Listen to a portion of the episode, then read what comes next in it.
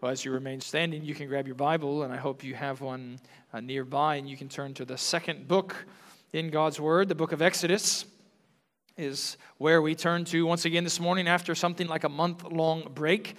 Uh, we left off in the middle of those stone tablets that God gave to Moses there at Mount Sinai as we come this morning to verses eight through eleven, which is the fourth commandment.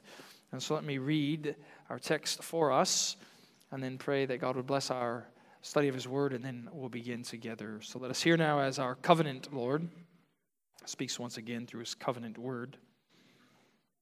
Remember the Sabbath day to keep it holy. Six days you shall labor and do all your work. But the seventh day is a Sabbath to the Lord your God. On it you shall not do any work, you or your son or your daughter, your male servant or your female servant, or your livestock, or the sojourner who is within your gates. For in six days the Lord made heaven and earth, the sea and all that is in them, and rested on the seventh day. Therefore, the Lord blessed the Sabbath day and made it holy. The grass withers and the flower fades, but the word of the Lord stands forever. Let's pray once again. Oh, Father, we do ask that you would help us this morning by your Spirit, that we might know something of the immeasurable grace that is ours in Jesus Christ as you meet with us on this most blessed holy day.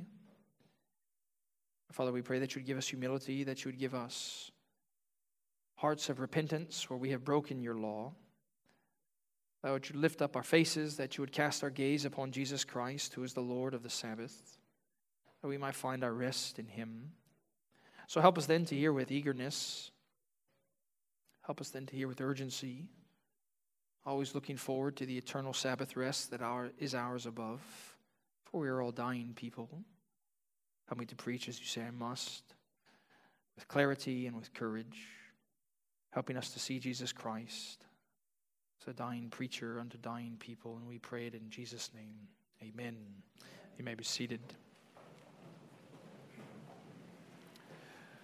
One of my favorite pastors of old, he used to take it as an ordinary practice on Sundays, or he would wake up extra early in order that he could have extra time for communion with God. And he was one of those pastors of old that tended to record a lot of different thoughts that he would have, not just thoughts, but experiences in a diary and journal. And so one Sunday he woke up and he recorded three phrases in his journal for that day, uh, three phrases that I have long remembered, that I found great comfort in, but also great conviction in. He simply said this: Sabbath, rose early to meet Him whom my soul loves. Who would not rise early to meet with such company? It wouldn't surprise you then, given that kind of perspective, that later on in his pastoral career, he wrote a best-selling book. It actually was, it was really more of a best-selling booklet. And it was simply titled, I Love the Lord's Day. Now, we come this morning, don't we, to the fourth commandment. And I wonder what your experience is related to the fourth commandment.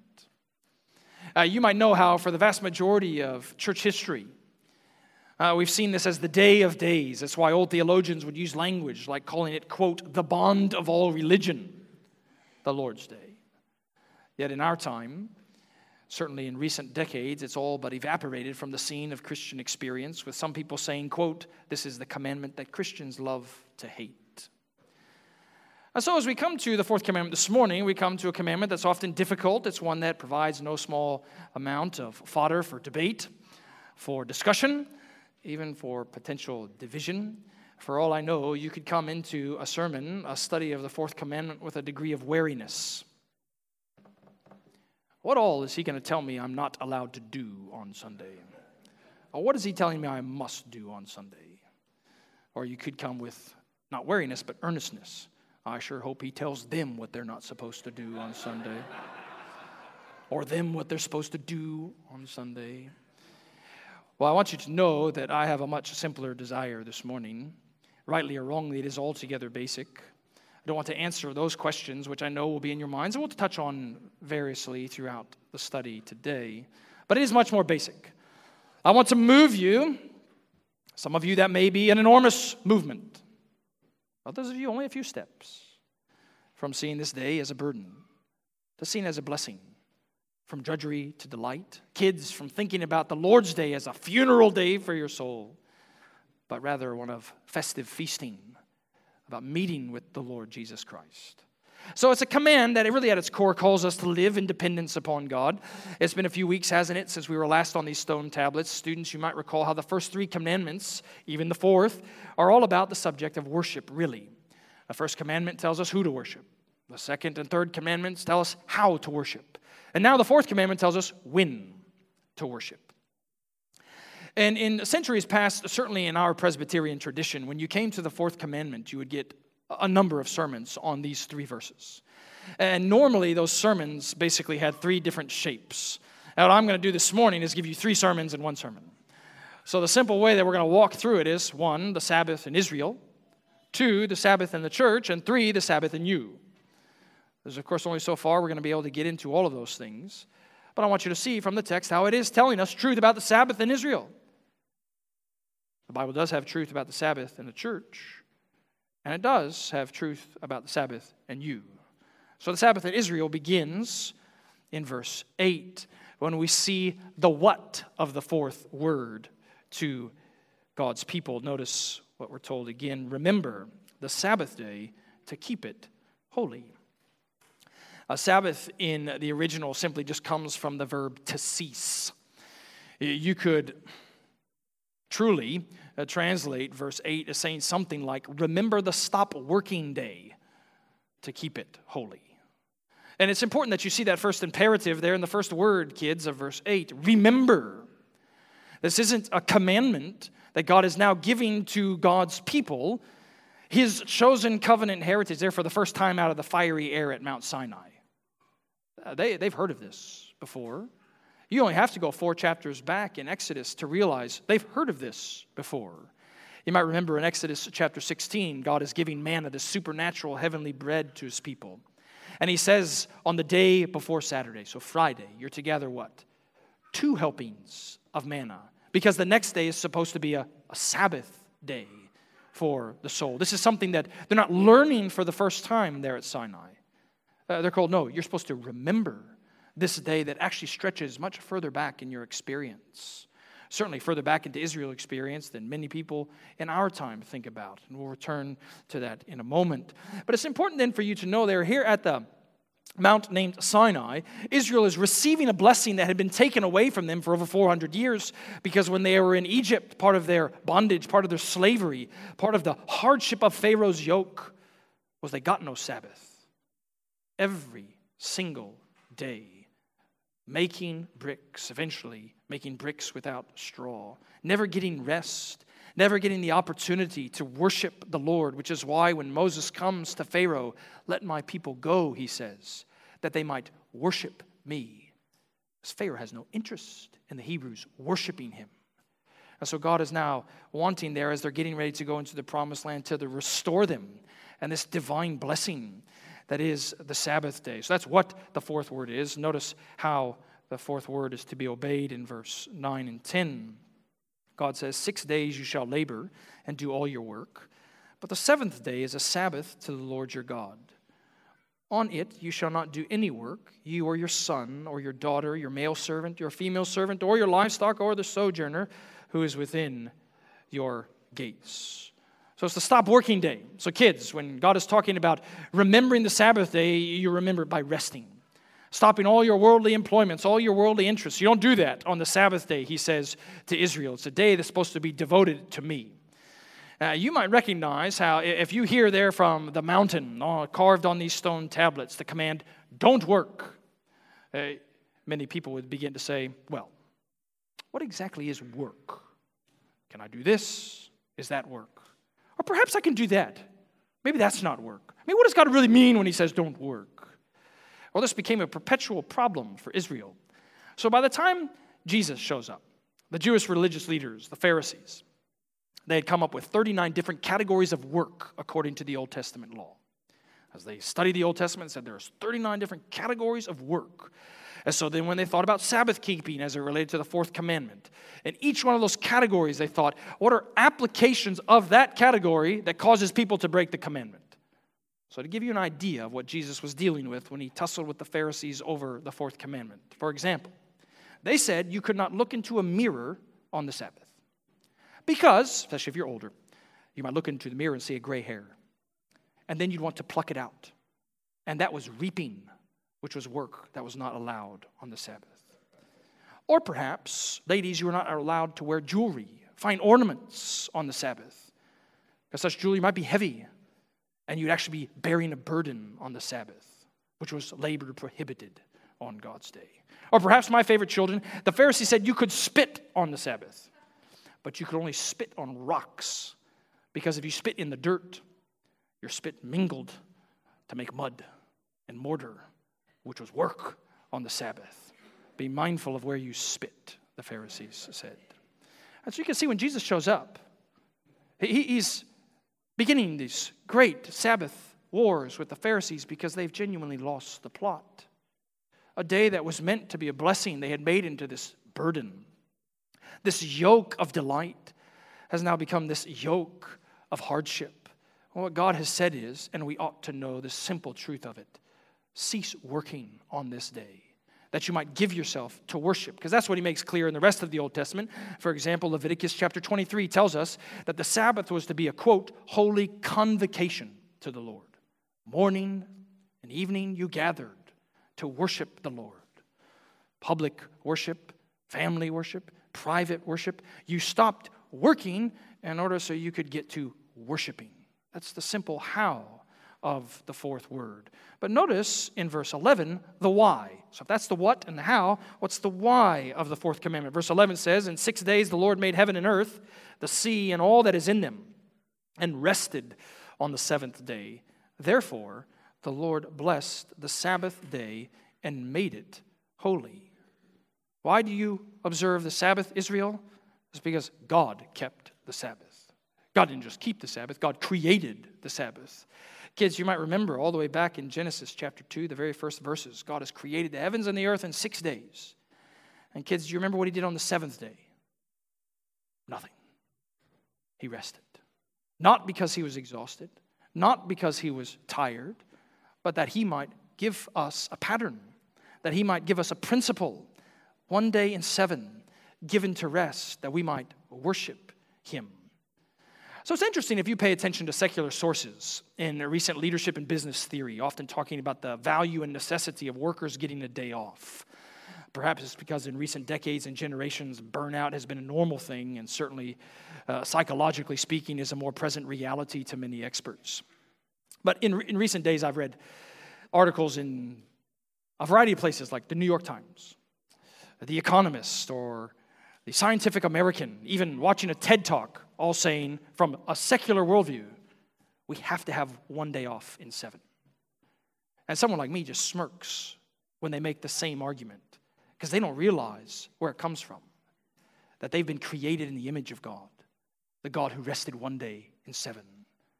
Lest it ought not surprise us, while naturally speaking, we desire one day of rest in seven. That's the why, that's the how, that's the what of the Sabbath.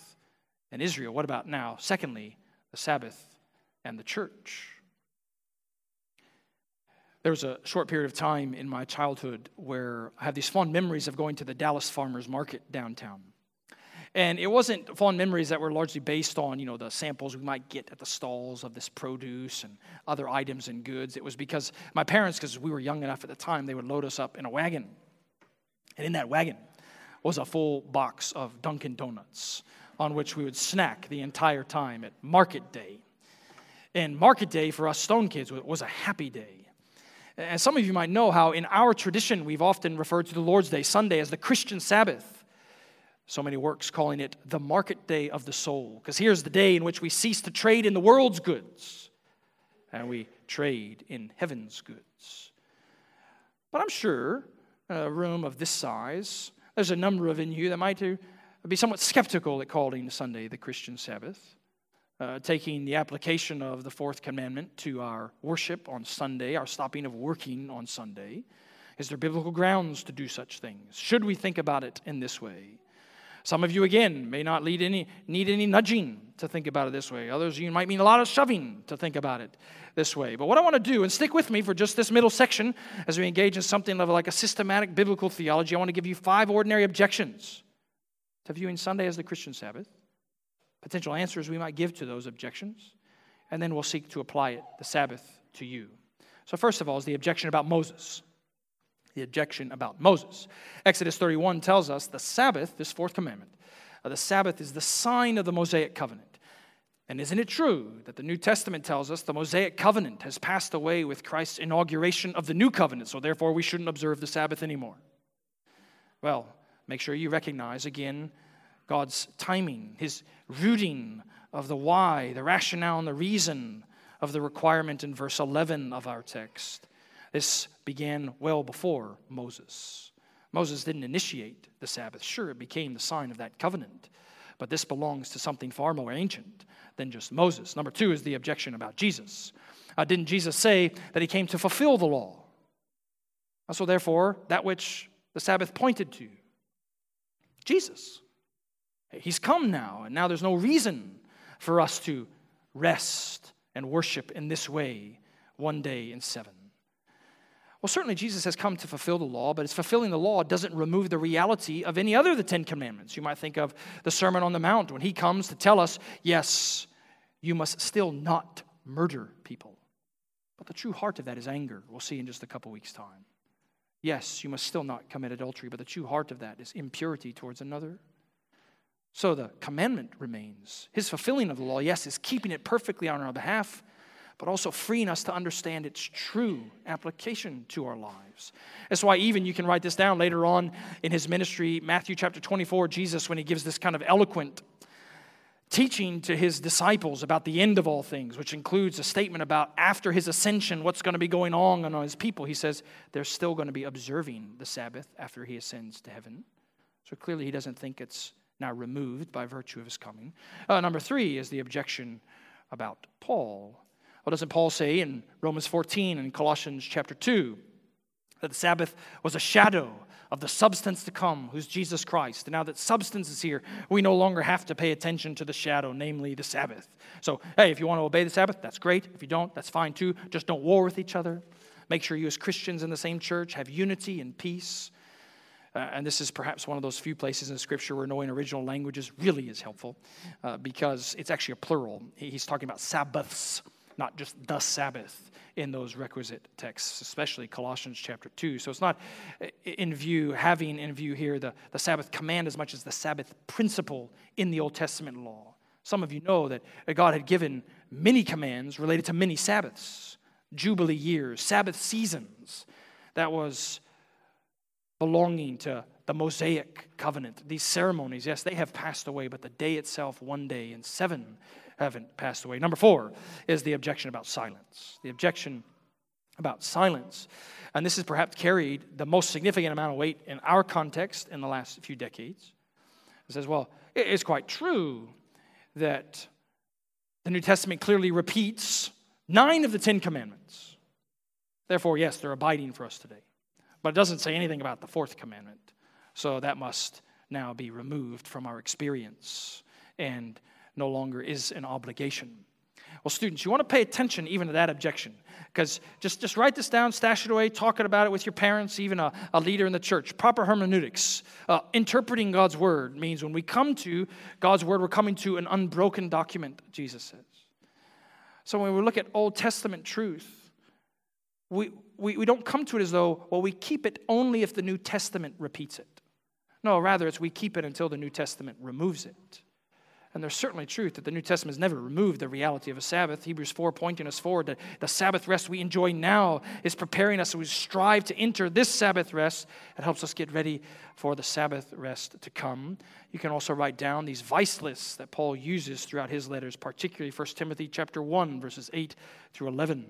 He rattles off these sins that the law exposes. And all he's done in those verses is just rattle off the sins that belong to breaking the fourth through ninth commandments. Well, finally, there's the objection about Sunday. Okay, so the Sabbath command clearly to Israel is Saturday. It's the last day of the week that they were to keep. And we believe confessionally in our church that Sunday is the Christian Sabbath. The Lord's Day is the Sabbath that we are now to keep or cease working on and enjoy worshiping the Lord Jesus on. So where, where do we get the rationale for that? Well, you can just browse through the New Testament, Acts twenty, First Corinthians sixteen, Revelation chapter one clearly tells us the New Testament uh, understood Sunday was now the new Sabbath in the new covenant. It's not as though we have a new requirement, but we have a new day for that old requirement. Why? Well, because when did Jesus rise again? It was on Sunday. So in the Old Testament, they're looking back to the work of creation. Now we get the double blessing of looking back to God's work at creation, God the Father's work at creation, also the Son's work in recreation.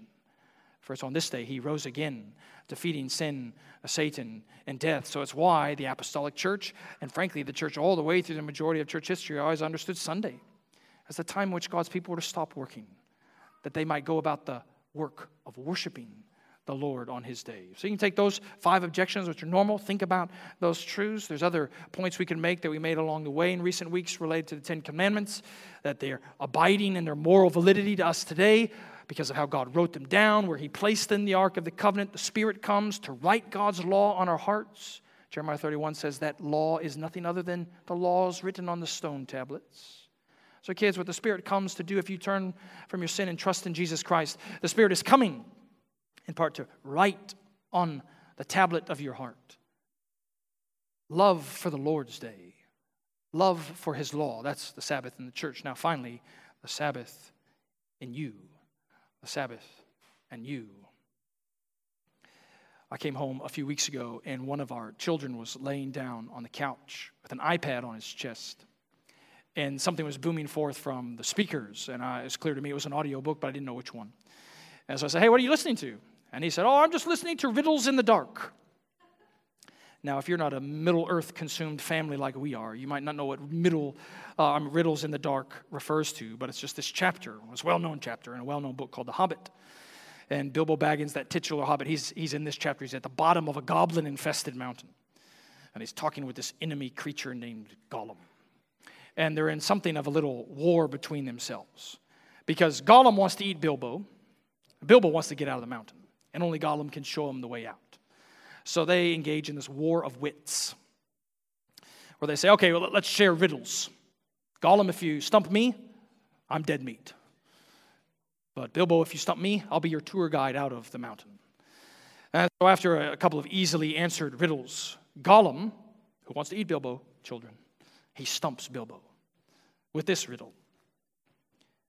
This thing all things devours, birds, beasts, trees, flowers, gnaws iron, bites steel, grinds hard stones to meal, slays king, ruins town, and beats high mountain down. If you know the story, Bilbo doesn't know the answer. He's grasping for it, thinking for it. When in exasperation, he mistakenly cries out the correct answer. Time! Time, time is what he says to Gollum.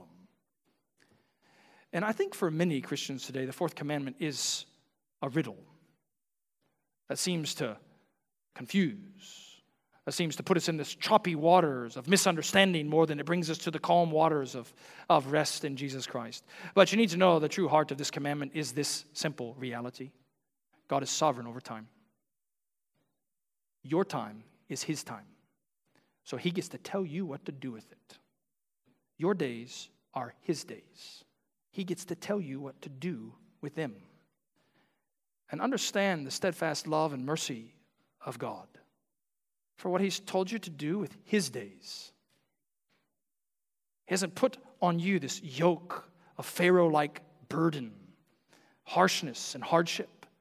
He said, I love you so much, I want you to take one entire day to be with me. Stop your worldly work. Stop your worldly interests. Stop your worldly leisures and commune with me. And so you might know how then in our tradition, it's the large part, in large part, it's the reason why we've never made much of church calendars, man-made church calendars, because God's given us the divine calendar for his people. One day in seven, in which we gather to meet with him. that we can grow in him. So as we begin to close, let me give you three more things to think about related to the Christian Sabbath. Remembering and resting on the Lord's Day. These are things you might write down and perhaps talk about with your family this day and even in this coming week, maybe with brothers or sisters in Christ. Again, just poking and prodding you to think about this day in a way that you might see it as a delight and not judgery. Number one, resting and remembering on the Lord's Day. It helps us receive from Jesus Christ. It helps us receive from Jesus Christ. If you guys back to verse ten of our text, Uh, I trust that it, it shows itself not only in the divine direction, it's a Sabbath to the Lord your God, it's, it's a word that initially has its reference to heads of households. That they're not only to experience Sabbath rest, they're to extend Sabbath rest to these seven different categories of people that are listed in verse ten. So let me speak directly to those of you that are fathers, husbands, perhaps even single mothers. What's the rhythm that you've created spiritually for your home? Have you fallen into the rhythm that dominates so much of our church culture? Where, yes, Lord, I'll give you ninety minutes on a Sunday. When God says, no, I want you all day. I want to be with you from morning till evening, surrounding yourself with my ordinary means of grace. It's a day in which God summons us to come, to be with his people, isn't it? To devote ourselves to not only worship, works of necessity, of course, acts of mercy, Christian fellowship, that we might grow in grace from his everlasting storehouse that knows no end. So it helps us, remembering and resting on the Lord's Day, helps us, number one, to receive from Jesus Christ. Number two, it helps us get ready for Jesus Christ. Get ready for Jesus Christ. Uh, you can't say it more basically than this. A small appetite for the Lord on his day here reveals, no doubt, a small appetite for the eternal Sabbath to come. For it's here that we get a taste of heaven on earth. And I wonder what your taste today reveals about your taste for that day. And it's important to recognize the seriousness that God appends to this commandment. So if you were to kind of work your way through the Old Testament law, we'll get there, Lord willing, in a few weeks in Exodus. What you'll see is that God adds to this commandment the, the punishment of capital punishment. So if you break this commandment, you have to be executed, is what he says. You can turn to a place like Numbers chapter fifteen uh, later on this day, and you see actually that work itself out, where a man is found working on the Sabbath, and he's executed as a result. And you might think, that's altogether harsh. But from God's perspective, recognize what that means to him. His people are working for their salvation. They refuse to trust that he can provide for them when they stop, that he is sufficient for their needs when they stop. It's reminding us in this kind of type and shadow reality that anyone who tries to work for their salvation, they will get wages. Anyone who's not content to receive and rest upon Jesus Christ, you will get wages. And those wages are death. But the good news of Jesus Christ is he says, forgiveness, freedom, rest is found if you come to me. If you stop working spiritually for God's acceptance and approval, uh, you'll find that through me, because I've done the work that you cannot do. So it gets us ready for Jesus Christ. Number three, and finally, resting, remembering on the Lord's Day. It helps us to rejoice in Jesus Christ. It doesn't just help us receive from Jesus Christ, get ready for Jesus Christ. It does help us rejoice in Jesus Christ. And let me say this to a Presbyterian crowd in the room. Uh, it'd be an interesting conversation we could have perhaps later on this day or later on this week. That there, there's no proper Presbyterian theology without a deep doctrine of God's covenant. And in the same way, there's no proper Presbyterian piety without a deep devotion to the Lord's Day. Uh, certainly, we of all people in Christian history have made much of the Lord's Day. Yet that's not always been a good thing. Because oftentimes, we of all people have made this day harsh and hard, when God wants it to be holy and happy. So kids, here's the way that I want you to think about this day of unending great joy. If the Lord tarries and we're all around in a few weeks, we'll get to Easter Sunday. If the Lord tarries and we're all around a few weeks after that, we'll get to Father's Day. And I imagine if you're in a home that celebrates Easter Sunday and, and Father's Day, you probably do things on that day you don't do other days in the week. There's things you don't do on that day that you would normally do other days in the week because you recognize it's a special day. And do you see God's immense love towards you that he's given you a weekly Father's Day? He's given you a weekly Easter Sunday. That's how we experience the day differently. For it's a day in which we long to hear from our Lord. Because it's on this day in a unique way that he doesn't any other day of the week. Jesus Christ, the Lord of the Sabbath, he speaks his summons. Come to me, all you who labor and are heavy laden, and I will give you rest. It's a day in which he wants us to receive from him, to get ready for him, to rejoice in him. It's, of course, a day in which, if we understand it fully and begin to apply it in our hearts, we might be able to grow. And that's the very same phrase that marked an old pastor so many decades back, that we too might be able to say, I love the Lord's day. Why? Because I love the Lord's Son, who is the Lord of the Sabbath. Let's pray together.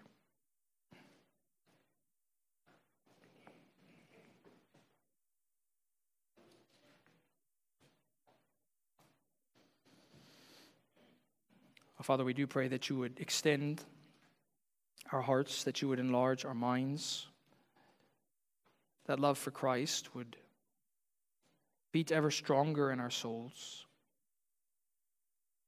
that we might see this great day that you have given to us, the King of days, the Day of days, such an, a wonderful gift, that we might experience your grace, that we might drink of the depths of your mercy, that we might know you more intimately.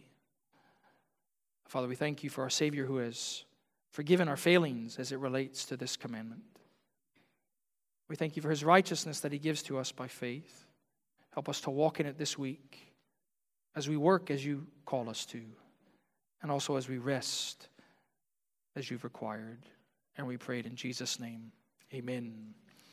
Let's stand together as we want to respond to God's word, singing together, the law of God is good and wise.